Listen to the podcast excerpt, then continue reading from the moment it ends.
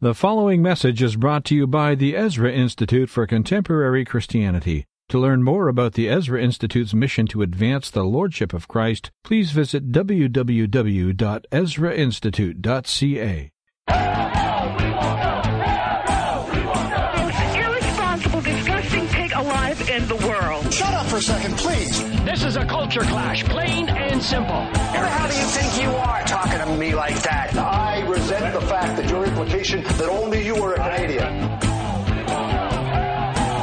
All right, let's get busy, kids. It's that time, Tuesday mornings after 9. We've got the Culture Clash, and today in the studio with us, the uh, Reverend Dr. Scott Mass, an associate pastor at the Westminster Chapel in Toronto, and Justin Trottier, spokesperson for the Canadian Secular Alliance. Good morning to both. Good, morning. to both of you. You know, Justin, before we got started, you were actually saying that uh, you are uh, familiar with Nate Phelps, the son of Fred Phelps, the notorious founder of the Westboro Baptist Church in Kansas, uh, who is apparently, according to his son Nate, uh, on his deathbed. Uh, this was, I guess, uh, something he posted on his Facebook page early on Sunday morning to announce that his father was, quote, on the edge of death at Midland Hospice House in Topeka. Uh, now, Nate Phelps, he left this extreme Christian sect, uh, I guess, several years ago, and uh, he's now with your organization. Yeah, that's right. He left actually 37 years ago. Wow. And he is now one of several uh, children and grandchildren uh, who have been fleeing the Westboro Baptist Church uh, more and more in, in recent years. Um, Nate broke the story uh, over the weekend that his father was uh, apparently um, on his deathbed. He also broke a story back in August that, and this is ironic, apparently Fred Phelps was displaced as leader of the Westboro Baptist Church. And there was a power struggle, struggle involving one of his daughters who had assumed essentially the spokesperson role for the church in the last several years, and now a, a, group of male elders has taken charge. But Nate left the church years ago and has become um, a spokesperson actually for uh, the gay rights movement. Uh, he's come out as an atheist, and he works for the educational charity, the Center for Inquiry, trying to undo some of the damage that his father and, and his father's church has been responsible for. Well, yeah, and the Westboro Baptist Church are uh, known, I guess, for uh, some of the stunts that they pulled, including picketing uh, returning vets from Iraq and Afghanistan uh, with their banners "God hates fags." This is the reason that uh, you know uh, these people are killed in military duty over overseas because of uh, retribution the Lord is visiting upon a wicked nation. The Phelps engendered this. What some would say is uh, full-on hate, bigotry, and all the rest of that. Although they have a First Amendment in the states that allowed them to say it, I, I suppose it's one of these questions. You know, truly philosophical. Uh, is he to be condemned uh, or more to be pitied than scorned, Scott? Well, I think the man gets universal opprobrium from one and all, more or less. Uh, I, as a Christian, do not really regard this man as a representative of the Christian faith. He hardly speaks uh, to, uh, he, he, certainly doesn't represent anyone that I know. Uh, and quite frankly, I don't even know, know, what to do with the story. The, the, a man who is, uh, quite frankly, not recognized by Christians, who is hated by those who aren't Christians, is dying. So what? He's dying. I mean, I don't know what to do with this. What, whether we should forgive him? Did you give him a Christian burial? Well, I, I look it's a he's been excommunicated from the church that he acknowledges that he founded, which would said to me would say to me that he does not get a Christian burial. Actually, no. Actually, this is what's ironic. He was apparently excommunicated because he had made some suggestions that the church should be more open and friendly to each other, mind you, to member to fellow members of his co- very small congregation. Mm. He actually had been found to be uh, too friendly, not not uh, not assertive enough, not. Uh, I would say not hateful enough, um, frankly, for, for his church. Uh, so there's kind of an irony to, to the end of his life, which is actually, of course, quite sad. But I think the question for me is those who were um, harmed by him and by his church, what is the response? Do we do we fight fire with fire? Do we picket his own funeral, which is what I've heard some suggest, um, or do we break that cycle of hatred? Do we respond in, in other ways? Do we look out for um, the well being, for example, of the children? There are still young people who are associated with this church who are being indoctrinated into this. What do we do about them? Well, that's a good uh, question because, I mean, uh, what you hear in the New Testament, uh, the directive is to turn the other cheek. And do you, in this case, I mean, uh, a guy like that who's, you know, and I get where he might have tried to soften his stance. Some might say a deathbed conversion of sorts. Mm-hmm. Uh, are those ever credible, by the way, Scott? The deathbed conversion? Sure, there are. There's such a thing. It happens rarely. Uh, I, I don't know what the conversion would be and, and, and what exactly, as far as the general public goes, those who have been offended by him. Uh, what precisely, what standard, what uh, would they be restoring him to? I mean, would he be the you know the, the the fuzzy hug of everyone. I mean, he would be restored to that by by repentance to what standard? I, to what God? I, I, just don't even know what the terms mean there. Uh, we could forgive him. Well, what does that mean? I, I, I don't know. I don't even understand the, the, the terminology or the discussion. So no frankly. statement needs to be made here, sort of in his passing. Nobody needs to punctuate the point and stomp on his grave. Just let it go. well, if they want to stomp on his grave, they can do that as well. Uh, as far as I'm concerned, uh, I think that's that's treating somebody with contempt, even when they're dead. And I would say that that ought not to be done anymore. When he was doing such things, I thought it was disgusting and outrageous. Uh, to do the same to him would be equally so because he's a he's a man who bears God's image. But on the other hand, uh, aside from yeah. that, I don't see. No, I agree with done. you, Scott. I mean, it, I could certainly understand the sentiment behind those who who want to offer scorn and ridicule and and give him everything that he deserves as they see it. But I think that that would merely reinforce the idea that um, that hatred is self perpetuating uh, that somehow hatred is is is a strong or a powerful force in the world, uh, and I and I really hope that that isn't the lesson that we all take from this experience. Well, the point is that hatred is self perpetuating, and that sin is something that not only exists and uh, is is uh, endemic in mankind, but that it, it, it breeds more sin. And uh, the thing about the, that this man that I find so offensive is he represents the gospel, which is that everyone is a sinner and that Christ died for their sins. And so it's the gospel of, yes, by all means confronting people with that, but also preaching the gospel, which is that Christ died for sinners. And I didn't, I've never heard this from this man. He seems not to know the grace and mercy of the Lord Jesus Christ, who he allegedly represents. So I just think, I don't know what to do with this guy. He's been excommunicated for not being strict enough, according to some bizarre standards. I mean, it's a non church. Uh, of a man who who is a non-Christian who is now uh, has no understanding of repentance and he's going to be forgiven by whom? Well, I, I don't want to push this point too far because I'm very happy to see most. Uh, uh, church going um, Christian folks come out strongly opposed to what he's doing. In fact, the various um, uh, various uh, divisions of the Baptist movement have come out and said, you know, the Westboro Baptist Church is Baptist Church in, in, only name. It has really nothing to do right. with with the rest of us. However, some of what he says, he does point out things which which are biblical. That that, for example, homosexuality is is is a sin. Oh, I um, totally that it's going to be that. that you know, homosexual sinners will be burning in hell and all that kind of nastiness.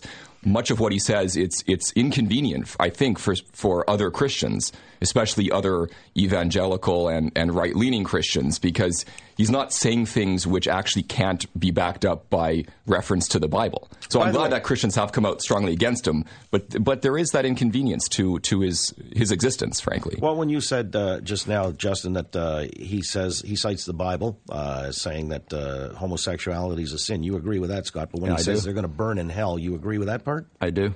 So, in unrepentant words, sin is going to, uh, that's correct. Sin must be turned away from, repented of. Yep. Damned to perdition. All right, uh, let me move on because I got other things to talk about here. You know, we've got the culture clash in effect with uh, Scott Masson and Justin Trottier. Uh, here's another thing that has to do with cultural values in Quebec. You know, their secular charter, uh, much of which is, I guess, accrued to the benefit of Pauline Marois, where the PQ, uh, right now in a bit of a dogfight with the Liberals there, but if they come to uh, win the election and implement some of the things that they stand upon as their cultural uh, values and principles as charter, Today, Marois is saying she would even consider extending it into the private domain, not just the public sector. And so, if it goes, I mean, trying to initiate that into the private life uh, so that there are no overt religious symbols being worn, uh, Sikh turban, uh, maybe a kippah or the yarmulke, uh, you know, crosses and things like that. Justin Trottier, does that make, as a secularist, does that make any sense to you? She's just doubling down, I think, on the wrong interpretation of secularism. And I've been very clear. My position is that um, for me, secularism is about the state's neutrality. It's not about pushing uh, atheism or, or, or, pushing secularism on individuals. Individuals should have freedom to express their their their secularism or their their religious um, identity uh, as as they wish. Uh, what what should be secularized are arms and institutions of the state.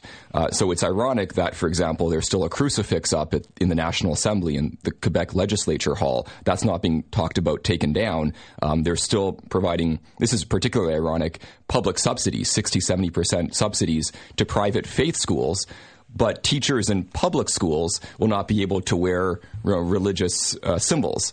Um, so they're not looking at the actual establishment of religion and the support it gets from the state in terms of these institutions, um, but they're they're targeting individuals who should have full freedom of expression. Well, I don't see what the contradiction is. Actually, I mean, uh, our, our, the former liberal pro, um, uh, leader Michael, Michael Ignatieff just last year wrote a piece in which, and, I, and I'll quote here, he said, "Sovereignty is prior to law because there has to be a founding moment that creates the law." Um, so the now, this is the understanding of the, the liberal humanist, uh, which I believe that uh, my friend here represents which sees the state as the source of all law and sovereign over law, and it creates the law. Uh, it's not bound by law, it's not by, bound by any rules other than its own sovereignty. So for the state to arbitrarily decide to do this and not that is in accordance with the principle that established the law. Now, this is not a Christian understanding of law because we understand that God created all things, He gave us law, and we all stand under His moral law. But if we turn around and decide that we're going to be the sovereigns that create law, and Pauline Marois, as the head of her state, uh, or province in this case, wants to create laws, then there's nothing standing in the way of that. Uh, well, I mean, unless we, she wants we, to we can debate pol- we can debate political theory if you want. We'd be here for a while, but I think well, that's what we're talking well, about well, here. Fine, but whatever whatever different political theory you want to bring in, whether it's you know utilitarian based theory, that, that looks at what's in sort of the best interest for the population at large, or whether it's more libertarian approaches. Both of those would agree on the centrality of certain fundamental freedoms, and I would say freedom of expression. What's the basis of is, law? Is the basis the freedom, freedom of religion, freedom of association? These come from uh, freedom of expression. So I think they that come, I'm on pretty good ground. Law, actually, you're appealing to things that you you yourself deny. They pre- actually they predate biblical law. No, they there do are, not. There are various there are various really? strands of legal and political theory that come from Germanic pagan traditions that come from Greek pagan traditions, and yeah, that come from Christian traditions, and all of these come together no, no, in no. our modern uh, understanding of political is big, theory. Is a biblical concept. Why did it take then about fifteen or sixteen hundred years before democracy emerged in Europe? Why, throughout most of European history, when Christianity dominated the continent, was it anything but democratic? Because it took that long for Christians pr- to prevail in their pagan cultures and to to crush the paganism under its feet. So the pagans were dominating Europe until the Enlightenment. I think the influence of paganism prevailed up until Okay. that point. All yes. right, hold that thought. I wanted to come back and see if the state has any business in telling parents how to conduct their affairs when it comes to vaccinating their kids. Uh, not so far a stretch here. There's a measles outbreak in BC's Fraser Valley, and some kids showing up at school with measles, and uh, the contagion spreads. What do you say to parents who won't vaccinate? Is it time to start penalizing them and forcing them to get their kids vaccinated? All in the name of public health and uh, the social good. We're coming back with our culture clash in effect, and we'll take some calls on that note as well. This is a culture clash, plain and simple. All right, back into it with the culture clash. Dr. Uh, Dr. Scott Masson and uh, Justin Trottier in the studio. And, uh, gents, I want to talk about something else that involves, I guess, a form of social engineering, but is it for the general good and public safety? Uh, we've just seen, for example, in this province where we are about to increase uh, fines for distracted driving up to $1,000, demerit points, and so on and so forth. Again, with the explanation or rationalization, it's for the public's good. There have been various uh, contagions that have spread, measles outbreaks uh, in Alberta, Quebec, and now in BC's Fraser Valley. And some people are promoting the notion that we should, in the interests of the public good and safety of children primarily, uh, we ought to force inoculations. In other words, parents who are reluctant to do so should face similar penalties that you might get for putting uh, people in harm's way with traffic, not wearing a seatbelt, uh, smoking in public, that kind of thing. We always have these kinds of uh, what we call deterrent modifiers, right? They modify behavior. Justin Trottier, I'll start with you. I mean, when it comes to vaccinations, highly contentious issue. Uh, there is that sort of parental prerogative, but does it make sense that parents should be forced to vaccinate their kids for things like uh, mumps, rubella, and measles? Well, it is a serious issue. I mean, this is a life and death issue. Let's be clear. In in 2010 in California, 10 children died of, of whooping cough. Whooping cough. Pardon me. Um, uh, and it was tied to uh, a cluster of, of kids who had not been vaccinated.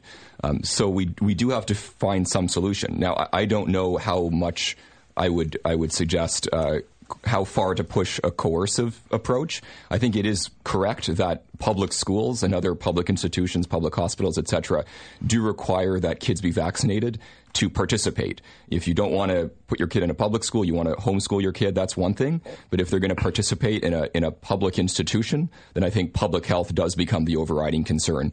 And in cases like measles, which is highly contagious, something like 90% of of people in a community who are not vaccinated will will catch it if there is an outbreak in that community. We're, we're seeing that happening in BC. There was something recently in Ottawa and in other places.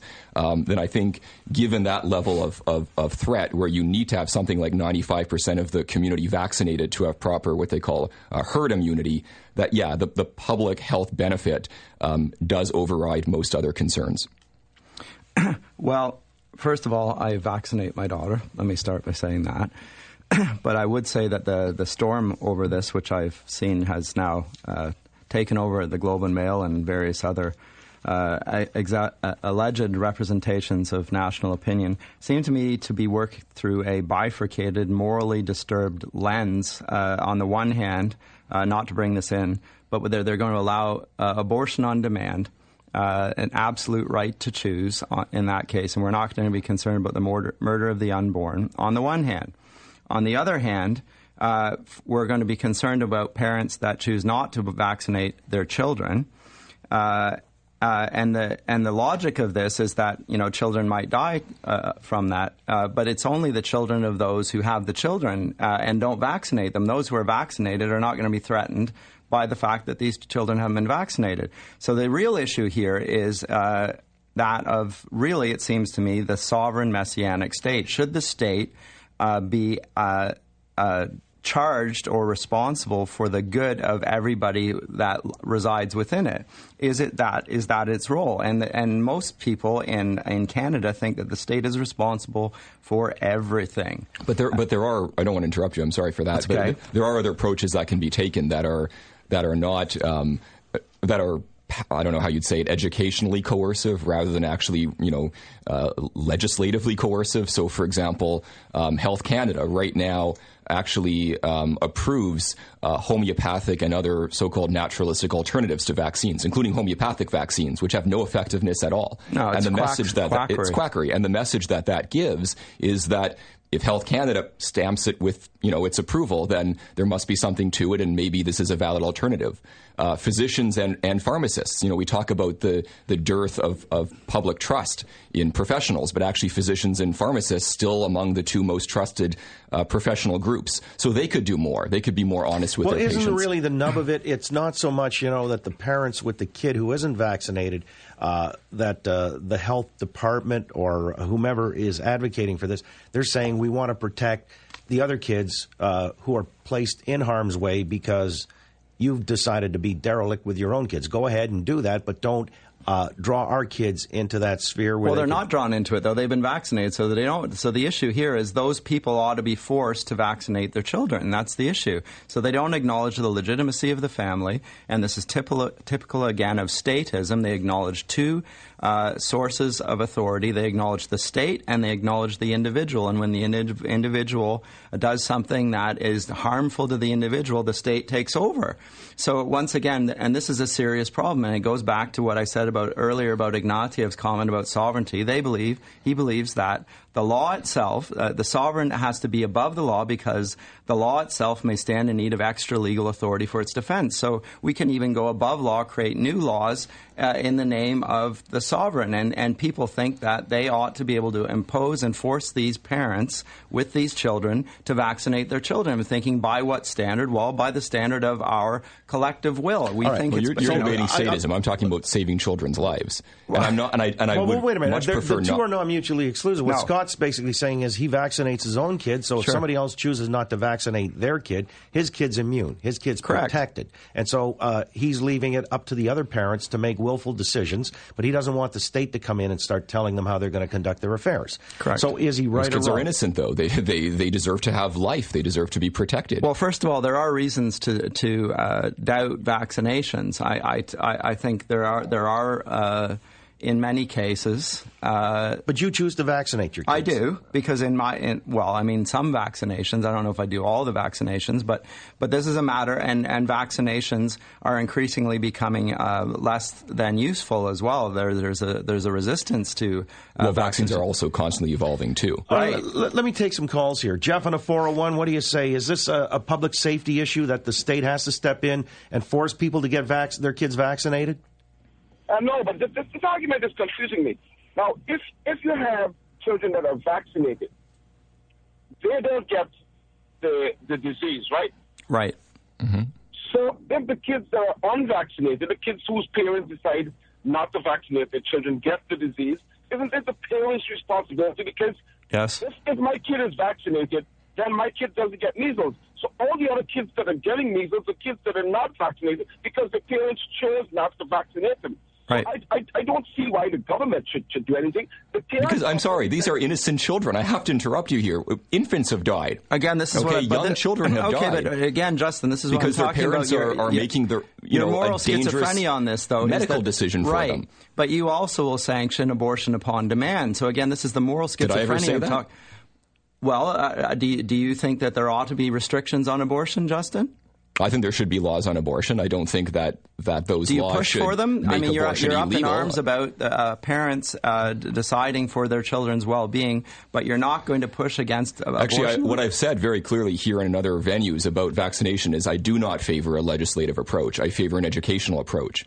I was talking right, about where having work, physicians it's be more upfront where about the people, vaccination. despite the wealth of information and the uh, public health officials are all coming out in unison saying vaccinations do prevent the disease. Obviously, the education hasn't gotten through, or at least there's something Right. countervailing that where they're listening to Jenny McCarthy on the internet. Sure. So at the end of the day, uh, you're saying it shouldn't be parental prerogative. It should be the state that comes in and tells them they got to get their kids vaccinated. I think first we need to try more assertive kinds of education, which we're not doing. And I gave the example of Health Canada, which sends mixed messages. I would rather reform that. I'd rather have physicians and pharmacists not skirting around the issue of homeopathy, but being upfront. This is science. This is right when, pseudoscience. when when Health Canada uh, uh, adopts non-science as science, it it, crea- it creates a credibility gap. I, I agree agree on that. all right, And- let me grab a call. Mike and Markham, go ahead. You're on the Oakley Show.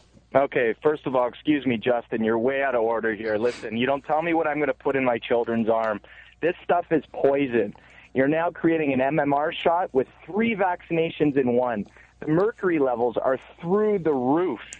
We tell our people not to eat tuna because of mercury. Mm-hmm. And you're telling me an infant is going to put 45 times the mercury in their body to be vaccinated for three different vaccinations? Mm. Not going to happen. Mm. So this is the problem. We had a friend who, who, with their child, got the MMR shot. About two days later, developed a very high grade fever. right. Never ever recovered. Right. About a month later, autism. Autism set in. Right. Child was never the same. So you're telling me, you know, Jenny MacArthur or McCarthy, you, you label these people as fanatics, whatnot. That's the label you give them. Actually, I didn't use that word at all. You did. There is validity. There is. You need to do the research and get educated. No. Wow, and- So, so when we disagree, it's because I haven't done the research. It can't just be that there's an honest disagreement. Absolutely. No, I think there's an honest There- disagreement, there- there and was- it's your there in your was prerogative, one- callers, to to do what you've done. I agree. There, there was one article that was published in the Lancet in the 90s by Wakefield, which tried to argue that there was this connection between the vaccine and autism. He has now been removed as it, his medical license has been removed. Of course that, it that has. re- let me just finish, please. I'll let you finish. That research was discredited. He's made about half a million dollars by being in the uh, in the payroll of lawyers who have fought litigation because of this false link between vaccination and autism. Parents All have taken out Here's- litigation. it's- He's it- made it- money off of this. I- He's a you know crook what? and I he's know, corrupt. But based on as much as I've read about it, uh, I'm I'm we've got the medical health people saying that the jury is in on this and the science is no longer uh, open to question. But uh, Mike in Markham, you're saying it very much is in play, and there's a uh, you believe there's a link, and therefore you choose not to have your child vaccinated. If your child gets measles and goes to school, and there are other kids whose parents haven't vaccinated their children, and spreads the disease, I mean, in, in what way do you feel responsible for that? I, I mean, I, I wouldn't feel too responsible because it's up to the other parents to, as you said, get educated on the matter. But here, here's the problem. There is a link. There is a there is a big pharma issue going on here. The second you try and fight these people who back up politicians, who back up the world, you're you're not going to get anywhere. It's a brick wall. It's a wall you can't climb. So of course he's, his license has been removed. Of course he's been outed. So anything that happens is consistent with your, Sorry, I let you finish, frankly, Justin. conspiracy theory approach to this Justin. issue. Can you let me finish? So of course he's now on the outside of the circle because this guy is now pointing out the obvious and he's trying to prove the science. This is big money. And the hundreds of millions of dollars that he made in in uh, being, uh, you know, on the payroll of lawyers. That's All okay right, with? I, I got to move on. I appreciate your call, Michael. Hmm. Obviously, uh, there is one who believes it's a parent's prerogative, and he chooses not to vaccinate his kid. Is he being willfully ignorant, irresponsible? Is he just uh, deciding that he wants his own decision uh, based on his knowledge and his uh, his, his education, as opposed to the state making the call for everybody? Uh, holus bolus. Cheryl and Milton, what do you say? Good morning. Uh, this has been driving me crazy. I don't know what the, the why all of a sudden there's this huge push. Pretty much every news media out there is talking about vaccines, vaccines, vaccines. I'm with the one gentleman Exactly. that don't tell me what to put in my child. There is stuff in that product that will absolutely cause changes to the body. And I will say this like I've said before. There are government compensation packages for people who have adverse reactions to vaccines. It Right. happens. Right. They are not inertly safe.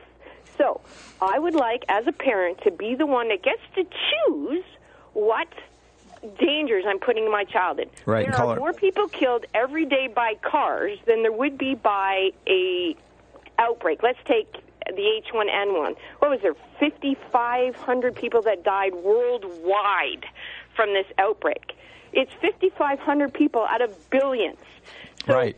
I, I, I and hundreds I of thousands of people used to die in the U.S. every year from measles and other preventable illnesses, and they don't anymore. So right, and vaccines have 100 saved of 100,000 babies are thousands. murdered, and the unborn babies on are, are killed every year as well. On that point, but on that point, those hundreds and thousands of people are not dying every year because our way of life has improved so much. People No, I'm sorry. dying- That is Yes, dead wrong, and I mean it dead wrong. It's vaccinations that have made that difference. It has nothing to do with the environment whatsoever. Of course Vaccinations is the only thing that's different, third that's world- relevant. Are you going to let me speak? You look at third world countries right now, they have the largest outbreaks of this kind of stuff. Why is that? Because they do not have clean water. Or They do not vaccinations. have yeah, they do. They do not Not in the places where they have these outbreaks. They do not. All right, I, I'm not going to settle it here, but uh, obviously, to Justin's point, you believe these are preventable. Preventable. Uh, Well, look, in the, to, I just want a quick rejoinder to what the caller just said. It's the communities where there aren't vaccinations in the UK and in Canada where the outbreaks are happening. The environment's the same. If it were environmental factors, it would happen, you know, randomly. So it's clearly that vaccinations are the deciding factor in terms of whether we save hundreds of thousands of people from an unnecessary death. All right, uh, guys, we're going to close it off on that note. It's uh, one of those things, once you uh, kind of scratch the surface, it's just like uh, Pandora's box being kicked open. Uh, but it's the recent outbreaks in Alberta and Quebec and in BC that have led people to uh, re examine this phenomenon, and perhaps that's why it accounts for the national push in various media outlets to, uh, Yeah. to wit Scott uh, that has now taken on added currency or new currency. Guys, I appreciate it. Uh, Scott Masson, again, is the associate pastor at the Westminster Chapel in Toronto, and Justin Trottier, spokesperson for the Canadian Secular Alliance. Thank you to you both. Thank you. Spirited Thank you. Uh, discussion this morning.